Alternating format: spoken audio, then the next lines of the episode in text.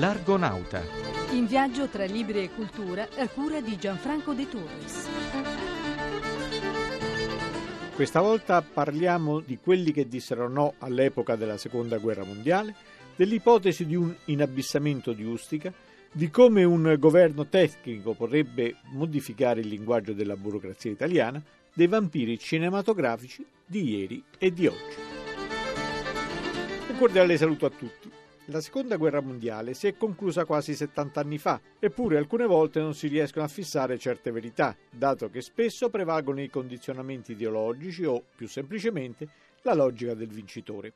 Ad esempio, come considerare i prigionieri di guerra italiani che nei campi di concentramento inglesi e americani ai quattro angoli del mondo, dopo l'8 settembre non accettarono di passare con gli alleati? Patrioti o traditori? Se ne occupa adesso un libro molto documentato. Sentiamo il focus di Antonella Ambrosioni. Nel volume Quelli che dissero no, edito da Mondadori, lo storico Enrico Petacco ricostruisce una pagina strappata della nostra storia, sia per la scarsità delle fonti ufficiali, sia perché si tratta di un argomento politicamente scorretto ed è la storia di quegli italiani, età media 23-24 anni, che dopo l'8 settembre si rifiutarono di aderire agli ordini del maresciallo Badoglio e per questo si ritrovarono rinchiusi nei campi di prigionia che inglesi americani avevano allestito in varie nazioni del mondo. Non solo, ma una volta prigionieri rifiutarono di diventare cooperatori dei vincitori. Enrico Petacco, qual è il valore oggi di ricordare questa pagina di storia e soprattutto chi erano questi italiani che dissero no? Io ritenuto opportuno ricordare,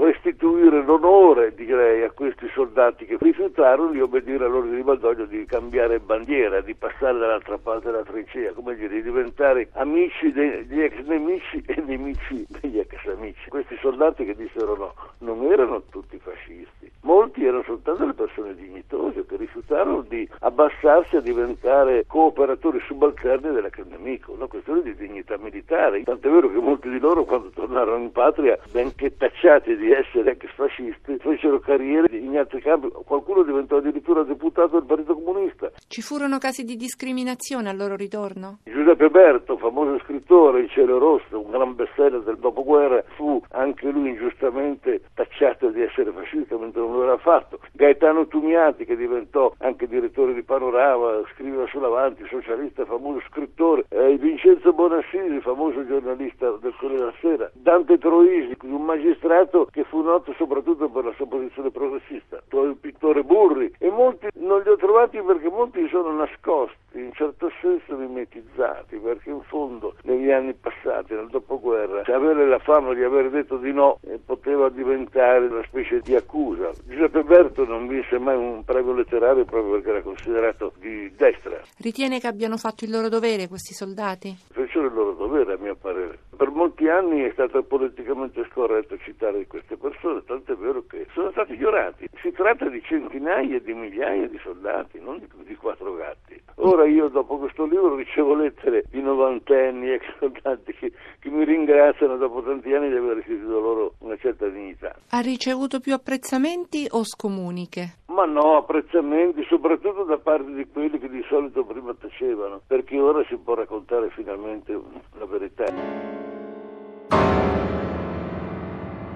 Ah, questi scienziati, quelli della commissione Grandi Rischi, appunto rischiano di essere processati per non aver dato in tempo l'allarme per il terremoto di L'Aquila.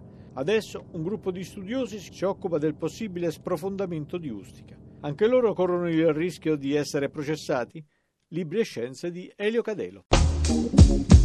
Lo scaffale delle muse. Libri e scienze. Ustica si è un saggio storico-scientifico scritto da Franco Foresta Martin, Geppi Calcara e Vito Ailara ed è dedicato a un episodio di cento e più anni fa accaduto nella piccola isola del Basso Tirreno, ma ancora di grande attualità e ricco di insegnamenti per il presente. Una sequenza sismica di una cinquantina di scosse di piccola e media intensità gettò nel panico Ustica tra il marzo e l'aprile del 1906. Era il preludio di un terremoto distruttivo oppure oppure il risveglio di un antico vulcano. Gli scienziati litigavano sull'interpretazione dei fenomeni, le case intanto si lesionavano. Il prefetto di Palermo, dopo aver ordinato puntellamenti e abbattimenti delle case più vecchie, temendo l'arrivo di una scossa fatale, decise per l'evacuazione dell'isola. Una dozzina di navi militari e civili trasportò osticesi e reclusi nel capoluogo. Tanto efficace fu l'opera di soccorso e prevenzione che evitò feriti e vittime per i crolli, quanto carente quella di assistenza degli sfollati a Palermo, poiché la legislazione dell'epoca non prevedeva oneri a carico dello Stato in queste circostanze, ma solo interventi delle opere di beneficenza. Che la politica condizioni il linguaggio lo sanno tutti, considerando quante parole e quante frasi gergali derivate dalla politica oggi si usano. Però l'insediamento di un governo tecnico potrebbe condurre a risultati paradossali. La lingua del sì del professor Marco Cimmino. Siamo tutti cosmopoliti. Il recente insediamento del governo Monti, tra gli altri benefici e effetti, ha avuto il merito di dare al nostro paese un fremito di internazionalità. Dopo le gag alla Totò e Peppino dei premier precedenti, Monti tiene conferenze in inglese e si dice sappia conversare indifferentemente in altre tre o quattro lingue comunitarie.